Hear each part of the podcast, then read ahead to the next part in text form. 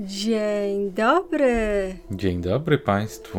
Mówi do Was Krzysztof oraz Amelia. A to jest program pod tytułem Lewy Interes. Dzisiaj jest odcinek bardzo specjalny, bo będziemy mówić o Krzysztofie Bosaku, o Sławomirze Mencenie i o partii Konfederacja i o jej programie. Stwierdziliśmy, że zrobiliśmy kiedyś odcinek o tym, że są faszystami, ale myślę, że też wypadałoby podejść do tej sprawy z innej perspektywy, ponieważ myślę, że takich prawdziwych faszystów nie obchodzi, że ktoś ich nazywa faszystami i nie, nie zmienia to w żaden sposób ich punktu widzenia na, na, na cokolwiek. No i są też ludzie, którzy uważają, że nawet mogą zagłosować na faszystów tak długo, jak obniżą im podatki, a chcemy też zwrócić uwagę na to, że czasami ktoś, kto mówi, że wszystko będzie tańsze i że będziesz zarabiać więcej, nie zawsze e, mówi prawdę. Co to znaczy, albo nie zawsze mówi prawdę. Tak. E, I o tym będzie ten odcinek i będą o tym następne odcinki. W tym momencie nie wiemy jeszcze, czy będą jakieś następne odcinki z tej serii, bo jak to nagrywamy, to nie wiemy, ile nam zajmie powiedzenie tego, co mamy do powiedzenia. E, natomiast mamy do powiedzenia wiele. Teraz w tym momencie mogę Wam powiedzieć, że odcinki będą trzy to jest pierwszy z serii, więc nie przejmujcie się, że ten odcinek jest dość krótki, bo dostaniecie dużo treści w tym tygodniu. Chcielibyśmy zacząć od tego, że dzisiejszy nasz cel jest trochę taki, żeby się wyrwać z tej naszej lewackiej perspektywy, nie wyciągać od razu gilotyny, e, nie wyciągać naszego podręcznego pociągu na kołymę i nie wsadzać tam członków partii Konfederacja tylko dzisiaj postaramy się mówić życzliwie, możliwie życzliwie w stosunku do Konfederacji i jakby pochylić się nad tymi konkretnymi propozycjami, szczególnie gospodarczymi i zastanowić się, czy one mają rację bytu, czy też nie, albo czy może coś nam się podoba w tych y, propozycjach, bo ja jestem w stanie wskazać parę rzeczy, które uważam, że są niedocenione, albo y, można by było się nad nimi pochylić, pochylić i jakoś dopracować, coś z nimi fajnego zrobić. No dobra, to y, może zacznijmy od tego, czym się będziemy dzisiaj zajmować. Dzisiaj będziemy się zajmować tym, co jest w tak zwanej piątce Konfederacji, w tak zwanej piątce do, dla gospodarki, która była ogłoszona jeszcze za czasów kampanii prezydenckiej Krzysztofa Bosaka. I będziemy mówili o tym jakby w odniesieniu też do tez konstytucyjnych, e, o których mówiliśmy jeszcze wcześniej w poprzednim odcinku o Konfederacji.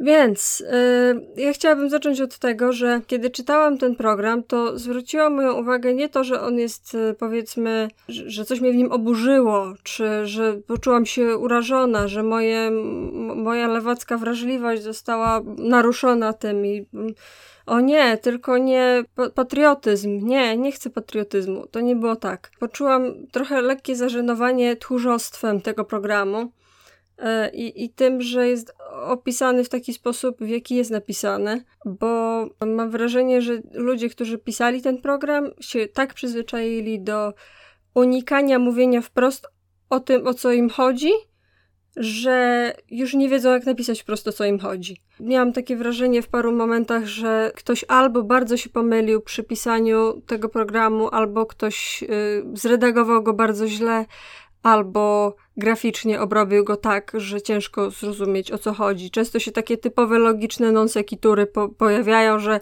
e, kompletnie jakby nie wiesz, czy, czy to jest żart, czy, czy nie.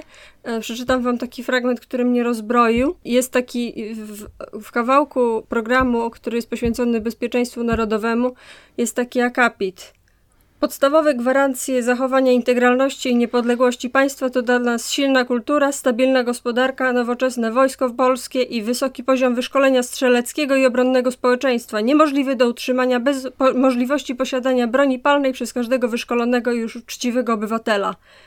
Wiemy, jak to zrobić. Energia jądrowa dla Polski.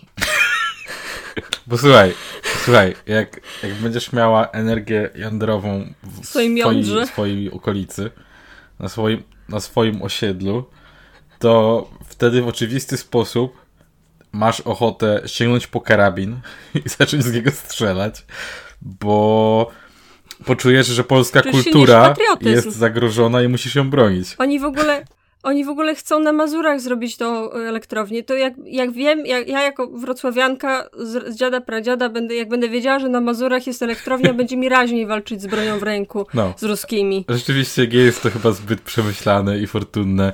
tak. stwierdzenie. Też mi się na ich e, stronie, na e, ich e, podstronie o programie konkretnie podoba to, że naprawdę wśród, jakby ono jest całkiem sensowna pod tym względem, że jest tak, może nie jest najładniej zrobione, ale jest tak wypunktowane te pięć rzeczy i podoba mi się, że punkt trzeci, bon oświatowy i kulturalny, podpisany jest rodzice decydują o dzieciach, przecinek stop propagandzie LGBT. I podoba mi się, podoba mi się dlatego, że Większość tego to są hmm. obrazki. Tekstu jest naprawdę malutko, jest pewnie około mniej niż 100 słów i jedno z nich to LGBT. I podoba mi się, jak, y, zwłaszcza, że jest to bon oświatowy i kulturalny, co jakby znowu trochę wydaje się mieć mało mhm. e, związanego ze sobą.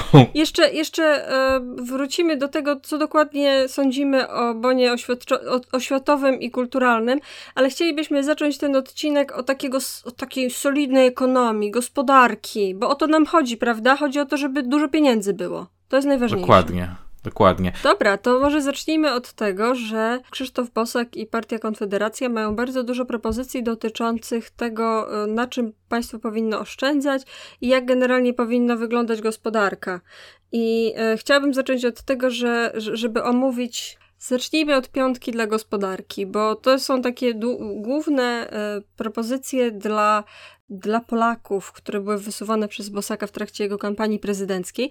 I zanim wam przeczytam, chciałabym wam uzmysłowić taką jedną rzecz, że według tez konstytucyjnych Konfederacji ma zostać wprowadzony zakaz uchwalania budżetu państwa z deficytem. Mm-hmm. Nie, nie, nie taki zakaz jak teraz, że nie można powyżej 60% PKB bo taki to już mamy, jakby większość krajów europejskich ma taki, ma taki limit. Zresztą Unia Europejska narzuca też, e, jakby tak, maksymalny... traktat z no. Maastricht no. narzuca ten hamulec, ale nie. W tezach konstytucyjnych jest coś więcej, że nie powinno w ogóle być deficytu. W ogóle, w ogóle. I też chciałabym wam uzmysłowić, że w, od 90 roku tylko jeden budżet został uchwalony bez deficytu i to jest budżet z roku 2020, który został zresztą znowelizowany pod wpływem koronawirusa. Zresztą, bo... Został zresztą znowelizowany na absurdalnie wysoki deficyt wtedy w drugą tak, stronę. Tak, ale do, dobra. Mamy polityka, który nienawidzi deficytu. Nie chce deficytu. Uważa, że powinno się, że, że państwo powinno wydawać o wiele mniej. Okej. Okay. I, i, i, że, I że stosunek wpływów do budżetu powinien być wyższy do tego, co z tego budżetu wypływa. Mm. Jego piątka do, dla gospodarki wygląda tak. Podwyższenie kwoty wolnej od podatku do dwunastokrotności pensji minimalnej. Są drogą rikczowe żądanie, ja też jestem za tym. Mm. To nie, nie, nie mówię, że nie, tylko po prostu dlaczego z, razem z zakazem uchwalania z deficytem? To jest moje pytanie. Dobra, drugie. Wprowadzenie dobrowolnego ZUS-u dla przedsiębiorców zawetowanie wszystkich ustaw podwyższających podatki, obniżkę podatku VAT na żywność i pięć, ostatnie, ogólny postulat usunięcia zbędnej biurokracji i uproszczenia przepisów. Czyli, jak mogliście zaobserwować, jest tutaj pięć propozycji, pięć, pięć postulatów, które zakładają to, że będą mniejsze wpływy do budżetu państwa.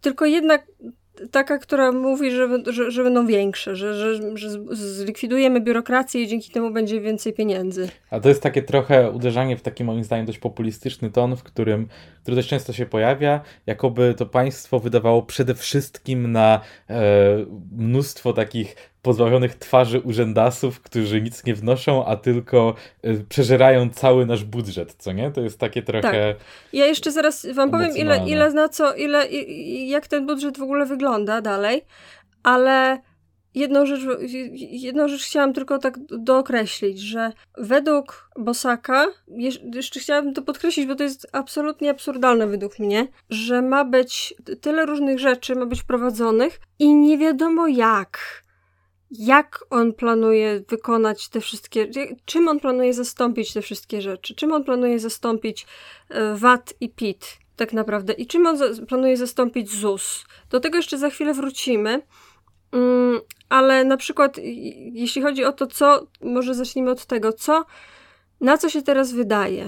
Podczas tak zwanego audytu administracji rządowej w 2016 roku Mateusz Morawiecki ocenił, że E, roczny koszt utrzymania wszystkich urzędników w Polsce to 50 miliardów złotych. Okej? Okay? 50 miliardów to jest dużo, ale to nie jest aż tak dużo, żeby zmienić postać rzeczy. I to nie są wszyscy zbędni urzędnicy, to są wszyscy urzędnicy. to nie wliczamy tutaj w ogóle urzędników, który, którzy są e, jakby tego, czy oni są biurokratyczni, czy nie. E, za to na przykład cały budżet państwowej opieki zdrowotnej wynosi 100 miliardów złotych. Cały program 500 plus to jest 40 miliardów złotych. Hmm. Teraz weźcie sobie te, te liczby, a potem wam przeczytam, co on planuje faktycznie obciąć, żeby zrównoważyć to, że nie będzie VAT-u ani ZUS-u, ani PIT-u. Anulowanie subwencji na TVP to 2 miliardy, czyli pół, pół procenta wydatków w, tego, w tegorocznym budżecie. Wprowadzenie elektronicznych doręczeń w sądach, czyli nie, no, nie wiem, czy to w ogóle będzie faktycznie jakiś zysk, bo samo wprowadzenie takiego systemu byłoby drogie, przynajmniej na początku, ale cały budżet Ministerstwa Sprawiedliwości to, 300, to 665 milionów. To nawet nie jest cały miliard. E, wstrzymanie polskich składek do Światowej Organizacji Zdrowia to jest 17 milionów złotych, czyli 30, e, 30% Sasina. To jest całe to, wszystkie, wszystkie te rzeczy, które e, on chce, jakby jego jedyne pomysły na to, żeby co faktycznie obciąć, to jest TVP, doręczenia w sądach i WHO ze wszystkich rzeczy, które po prostu w Polsce należy poprawić i dofinansować albo obciąć. Czyli trochę ponad, trochę ponad 2,5 miliarda złotych. Optymistycznie. W trakcie, gdy opieka, opieka zdrowotna to ponad 100 miliardów złotych. Tak. Czyli nawet zakładając, że obcięlibyśmy połowę kosztu urzędników, wciąż e, nawet nie ma na 500 plus. Tak. Tak, e, to, to, to po pierwsze. A po drugie, jeszcze się zastanówmy, co się wydarzy z tym ZUS-em? E, oni planują zrobić coś takiego, że zamiast ZUS-u będzie tak, że każdy, że, że, ci, co teraz są na ZUS-ie, co wpłacają na ZUS, dostaną po prostu te, te pieniądze z, bezpośrednio z budżetu. ZUS zlikwidować, bo będzie dobrowolny, czyli tak naprawdę nikt nie będzie chciał na niego wpłacać, czyli tak naprawdę trzeba będzie go zlikwidować. Czyli co, wypłacamy bezpośrednio z budżetu, a reszta tych, którzy jeszcze wcześniej nie wpłacali na ZUS, będzie po prostu miała prywatny filar. E, dobra, już zostawmy, czy ten prywatny filar ma sens. Nie ma, ale dobra. E, a, ale zastanówmy się w ogóle nad tym ZUS-em. To, że on będzie, jeśli to będzie tak, że te pieniądze, które są teraz, przy, jakby należą się osobom, które z, wpłacały składki na ZUS, E, jeśli one będą faktycznie wpłacane z, bezpośrednio z budżetu, to e, będzie to oznaczało, że e, do 200 miliardów złotych trzeba będzie wypłacić bezpośrednio z budżetu. Około 100-200 miliardów złotych, tego co teraz jest w ZUS-ie, trzeba będzie wypłacić bezpośrednio z budżetu. Przy, przypominam, on chce wykluczyć możliwość deficytu i obciąć koszty wszystkich innych rzeczy i, i obciąć jeszcze podatki, obciąć jeszcze VAT, obciąć akcyzy na benzynę, które chce obciąć o, o połowę czy o więcej. Skąd? Skąd mają być te pieniądze? E, ktoś policzył, że, że w, gdyby faktycznie wprowadzić te wszystkie rzeczy, to dziura budżetowa wynosiłaby 270 miliardów złotych. To jest dużo więcej niż ten ekstremalny to... deficyt, który miał być teraz przez koronawirusa, tak. bo on miał być 100 coś miliardów. Tak, samego, samej likwidacji PIT-u zniknie 120 miliardów. Tutaj w ogóle chciałbym dodać a propos właśnie PIT-u, że to jest e, taka rzecz, że to jest taki strasznie częsty, moim zdaniem, a, taki neoliberalny mit, który lubią powtarzać, że PIT to jest duży problem dla człowieka, a państwo niewiele z tego i tak zyskuje. To jest taka rzecz, którą dziwnie często słyszałem, czym Konfederacja też nieraz ten argument się, na ten argument się powołuje, e, ale jak sobie patrzymy, że, że jakby to jest i tak bardzo mało w budżecie z tego PIT-u, a jak dużo to nam zabiera. Tymczasem, jak sobie patrzymy na przykład na 2019 rok, bo 2020 jest do tego stopnia specyficzny, że nie chciałem go jakby brać pod uwagę za bardzo, e, to PIT stanowił 16% całego budżetu. Sam, sam PIT, nie też jeszcze, jeszcze tego, że CIT też jest w sumie e, ale sam PIT 16%. E, I można powiedzieć, że 16%, no to w sumie co to jest, tak? Trochę ponad jedna dziesiąta, ale to jest właściwie tak, jakby PIT utrzymywał całe państwo przez dwa miesiące w roku. I to jest moim zdaniem istotna perspektywa, jakbyśmy o tym pomyśleli na przykład, e, że wyobraźmy sobie, że ktoś ma się sam utrzymać i płacić czynsz i tak dalej i ma pracować 12 miesięcy i dostawać tylko 10 miesięcy pensję, to wielu ludzi by sobie poradziło, ale dużo więcej osób miałoby poważne problemy albo po prostu nie byłoby w stanie przeżyć takiego roku. I po prostu chciałem przy okazji właśnie zwrócić na to uwagę, że ten argument, że PIT to wcale nie jest tak dużo, to jest dużo. 16% budżetu to jest mnóstwo pieniędzy i po prostu stwierdzenie, że a możemy sobie to skreślić, wykreślić i przestać się tym przejmować jest strasznie naiwne. Pomyślcie sobie, ile wyborów można zorganizować za takie 16% budżetu. Ile to jest sasinów? No. Tak, ale jeszcze chciałabym wrócić do tej sam samej sprawy deficytu, bo to jest też coś wspaniałego, że jakby rzecz, która jest jednym z najbardziej takich ustalonych instrumentów w ogóle rozwoju państwa, że, że, się, że się trochę zadłużasz, a potem spłacasz to zadłużenie, to Bosak kompletnie chce zlikwidować i nie proponuje nic na to miejsce. No, bo właśnie e, problem jest taki, że e, deficyt w budżecie państwa zaczął być traktowany jak coś złego przez taką fałszywą alegorię, taką fał, fałszywą analogię do gospodarstwa domowego w sumie, bo trochę, trochę można o tym tak pomyśleć, tak? Państwo dostaje ileś tam pieniędzy, państwo traci ileś tam pieniędzy, no to wiadomo, że chcemy, żeby e, miało więcej pieniędzy, dostawało niż wydawało, tak jak człowiek wolałby mniej wydawać niż, niż zarabia, tak? Ale problem jest taki, że to pomija bardzo istotną kwestię, jaką jest to, że państwo nie jest gospodarstwem domowym. Między innymi dlatego, że jest odpowiedzialne za wydawanie pieniądza. I w rezultacie e, operacja e, budżetem e, i deficytem budżetowym e, powinna być traktowana nie jako nieodpowiedzialne zadłużenie państwa, a jako narzędzie.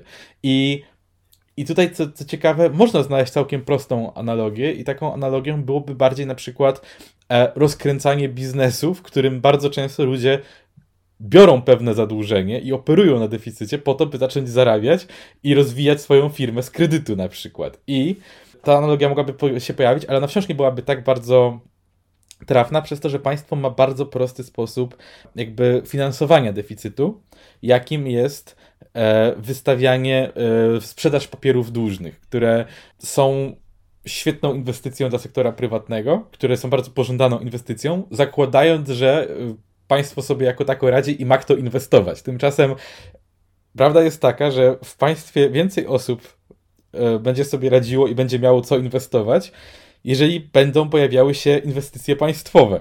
A żeby pojawiały się inwestycje państwowe, trzeba wydawać pieniądze. A żeby wydawać pieniądze, jeden ze sposobów, by wydać tych pieniędzy więcej na sensowne inwestycje, i rozwój, na przykład e, zapewnienie ludziom edukacji wysokiej jakości i taniej lub najlepiej darmowej, czy na przykład zagwarantowanie ludziom bezpieczeństwa zdrowotnego, które sprawia, że są w stanie bezpieczniej żyć, gdzie e, nie muszą w każdej chwili bać się, z czego się będą leczyć, że nie tracą pracy i nie zostają bezrobotni i bezdomni w wyniku na przykład choroby. Zapewnienie te, tych warunków może w pełni być e, finansowane właśnie deficytem e, budżetowym. I tak naprawdę stwierdzenie, że musimy za wszelką cenę uciekać przed deficytem jest w ogóle sprzeczne z e, większością wiedzy ekonomicznej, jaka, jaka funkcjonuje. I, I tutaj to jest trochę takie myślenie, jakbyśmy mieli za wszelką cenę właśnie nie rozwijać się, nie poprawiać swojego stanu życia, tylko żeby E, żeby po prostu państwo miało pieniądze. Ale prawda jest taka, że państwo nie potrzebuje mieć odłożonych pieniędzy jako takie, bo, bo gospodarka państwa to nie jest e, kieszeń 15-latka, który dostaje kieszonkowe, tak? I, I właśnie mm, ogólnie ekonomiści są zgodni, że deficyt może być bardzo zły, jeżeli jakby jedynym sposobem na utrzymanie państwa nierozsypującego się, jeżeli na takie podstawowe potrzeby e, pieniądze pochodzą tylko z deficytu. Wtedy rzeczywiście jest źle, tak? Jeżeli, jeżeli państwo się sypnie i rozwali, jeżeli nie będziemy mieli tego deficytu, to rzeczywiście sytuacja jest niewesoła, no bo po prostu deficyt staje się koniecznym narzędziem i to też na ogół często idzie w parze z tym, że w, e, na przykład istnieje niewiele inwestycji publicznych, bo kraj jest po prostu no, jeżeli musi korzystać z deficytu, żeby w ogóle jakby w cudzysłowie mieć co jeść, to wiadomo, że nie ma też pieniędzy na rozwój, na E, na inwestycje i to w rezultacie sprawia, że ludzie w sektorze prywatnym również nie mają pieniędzy za inwestycje i w rezultacie nie ma z czego finansować deficytu. I to jest wtedy niebezpieczny, e, niebezpieczne błędne koło, taka spirala zadłużenia, można powiedzieć. Ale jeżeli państwo ogólnie jako tako sobie radzi i jest w stanie korzystać deficyt, wykorzystywać deficyt finansowy do właśnie e, konstruktywnych celów, do sensownych inwestycji, deficyt nie tylko nie jest tak dużym problemem, on jest pożądany. On jest czymś, co pozwala nam rozwijać państwo i jest bardzo fajnym narzędziem i po prostu nie ma realnych przyczyn, realnych powodów do założenia, że deficyt jest szkodliwy. I, I to jest właśnie moim zdaniem największy tutaj problem z tym założeniem, że o, nie chcemy mieć deficytu, bo nie, że to jest czysto populistyczne. I to jest czysto populistyczne, a wykorzystywane przez ludzi, którzy uwielbiają powoływać się na to, że to oni są racjonalni i ekonomiczni, a inni tylko kierują się emocjami i chcą zadłużać państwo i tak dalej, ale prawda jest taka, że argument, że nie wolno zadłużyć państwa, że nie wolno tworzyć deficytu, jest argumentem czysto emocjonalnym i populistycznym. I to jest dla mnie największy paradoks. To jest taki argument, że nie wolno brać kredytu na mieszkanie, bo tak. będziesz miał długi. Fajnie, ale będziesz miał mieszkanie, więc... Tak, albo właśnie nie, jakby... broń Boże, nie bierz kredytu na rozkręcenie firmy, która dodatkowo jeszcze miałaby pewność, że przyniesie ci korzyści i będziesz w stanie ten kredyt spłacać, a jednocześnie się rozwijać. Jakby... E, Mało to przedsiębiorcze z twojej strony, bym powiedział. I jest to zabawne, że kierujemy to teraz w stronę partii, którą, która tak bardzo chce pomagać przedsiębiorcom, a, ale wydaje się brakować im trochę e, realnej wiedzy, a za bardzo opierać się na chłopskim rozumie, mam wrażenie. Tak, na takim chłopskim rozumie i to jest też taka rozkmina, którą miałam, jeśli chodzi o cały ten program, że je, jeśli słuchacie tego, jesteś, jeśli jesteście wyborcami Konfederacji, Jedna rzecz, której mi tutaj brakuje, żeby, żeby nawet z maksymalnie otwartym umysłem była w stanie się do tego przekonać, to są konkrety.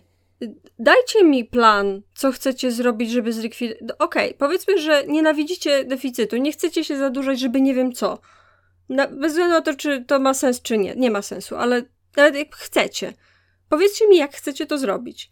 No bo wiesz, jak posłuchasz, co razemki mówią, no to możesz się z nimi nie zgadzać, ale zazwyczaj wiesz, o co im chodzi. Przynajmniej wiesz, jaki jest ich plan, jakiś taki główny plan.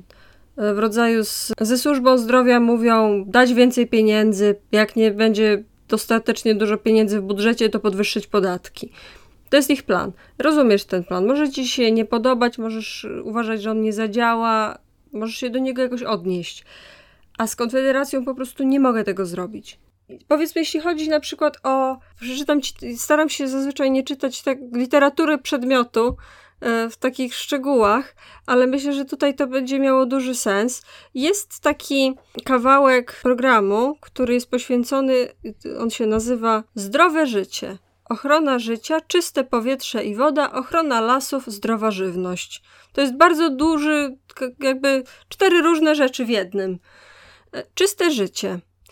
I tam fragment jest taki, że czy, czy mamy obowiązek zadbać o to, by przyszłym pokoleniom pozostawić Polskę w lepszym stanie niż to, co my zastaliśmy, e, żeby mieli czystą wodę, lepsze powietrze w miastach, sprawny system ochrony zdrowia i zdrową żywność. I e, dalej, wiemy jak to zrobić. Czyste powietrze w polskich miastach. No i wiemy, że czyste powietrze w polskich miastach nie istnieje, ponieważ mamy palenie węglem w zimie. Wprowadzimy całkowity zakaz importu śmieci do Polski. Do ekologii podchodzimy ze zdrowym rozsądkiem, dlatego nie jesteśmy przeciwnikami produkcji energii z węgla, natomiast popieramy korzystanie z nowszych, bardziej efektywnych i czystszych technologii w energetyce. Okej, okej, okay, okay okej, okay, powiedzmy, że chcecie zachować, macie jakieś tam powody, żeby zachować y, węgiel, tak?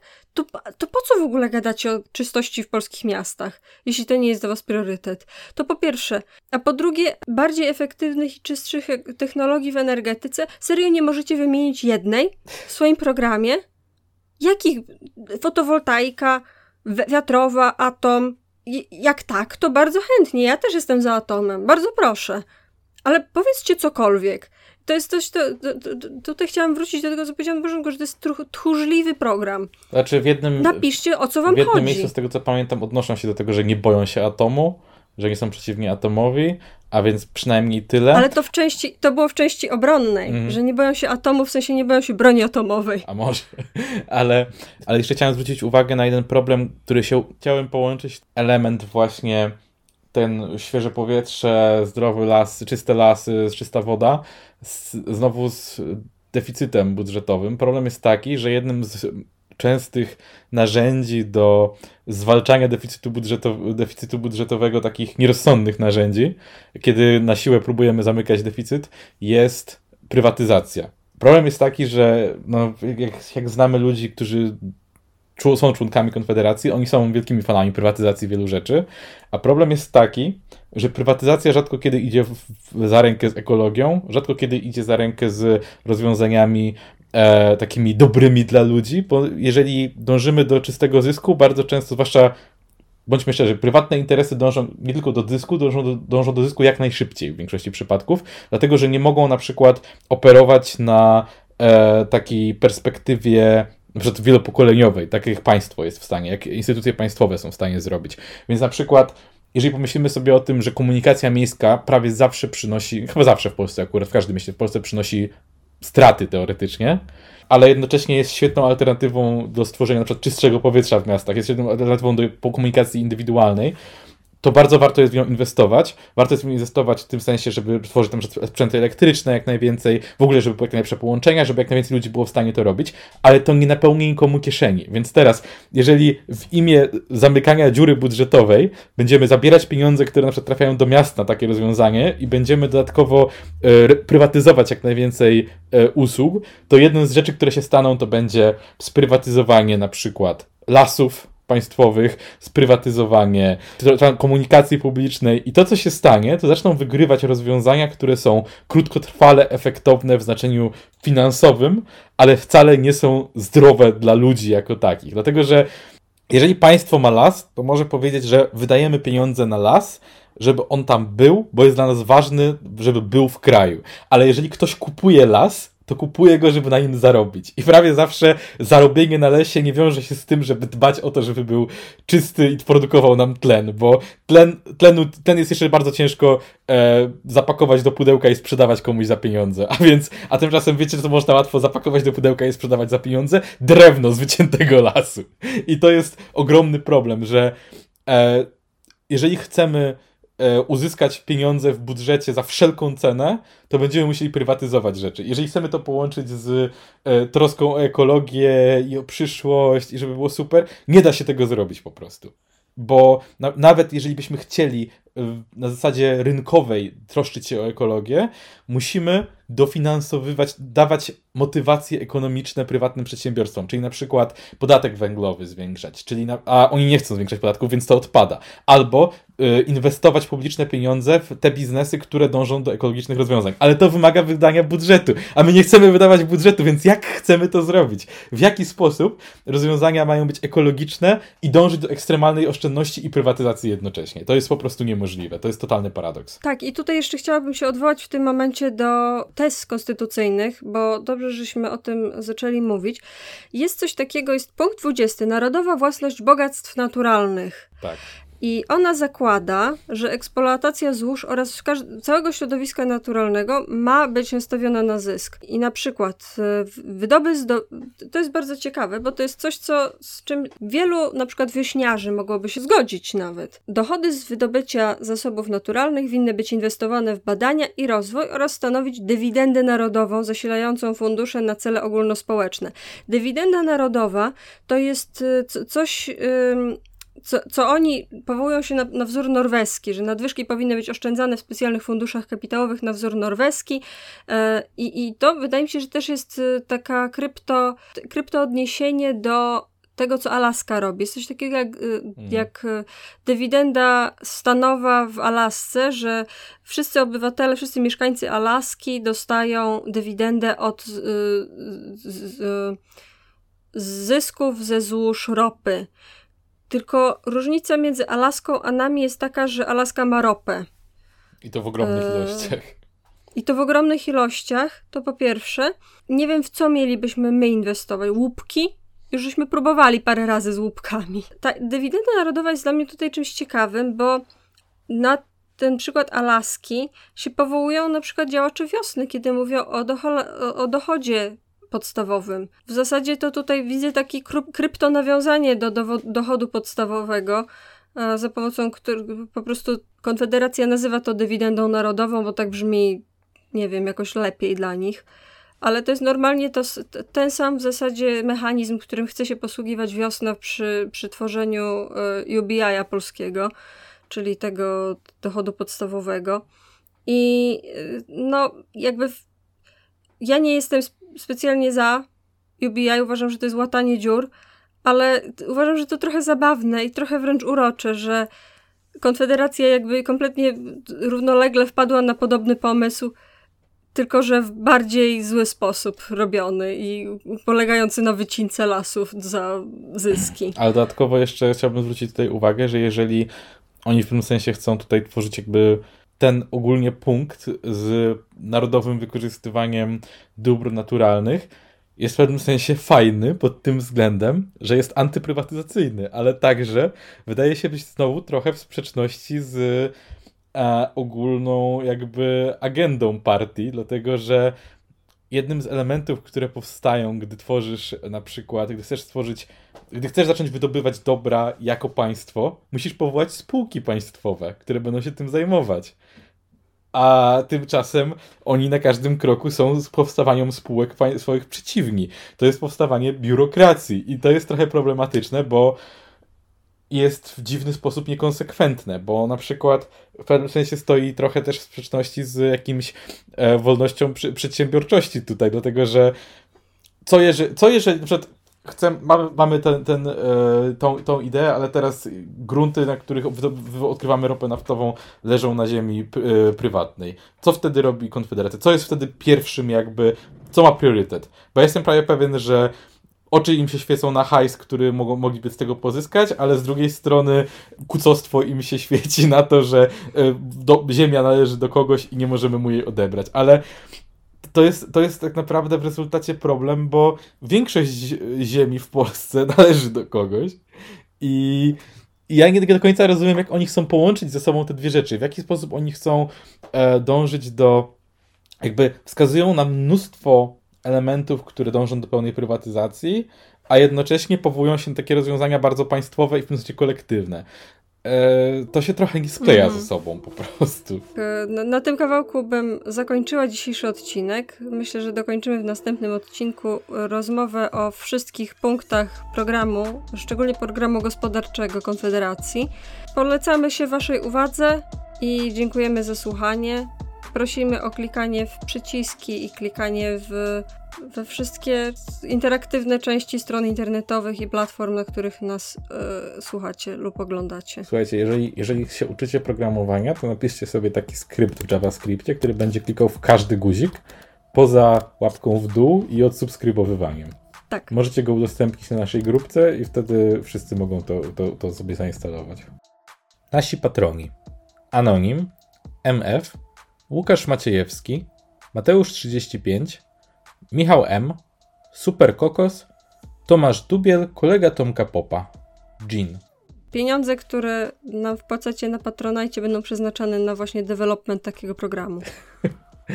na narodowy development takiego programu. O, właśnie powinniśmy zmienić nazwę Patronite. Narodowa dywidenda podcastowa. Zróbcie to. Prosimy. Pa!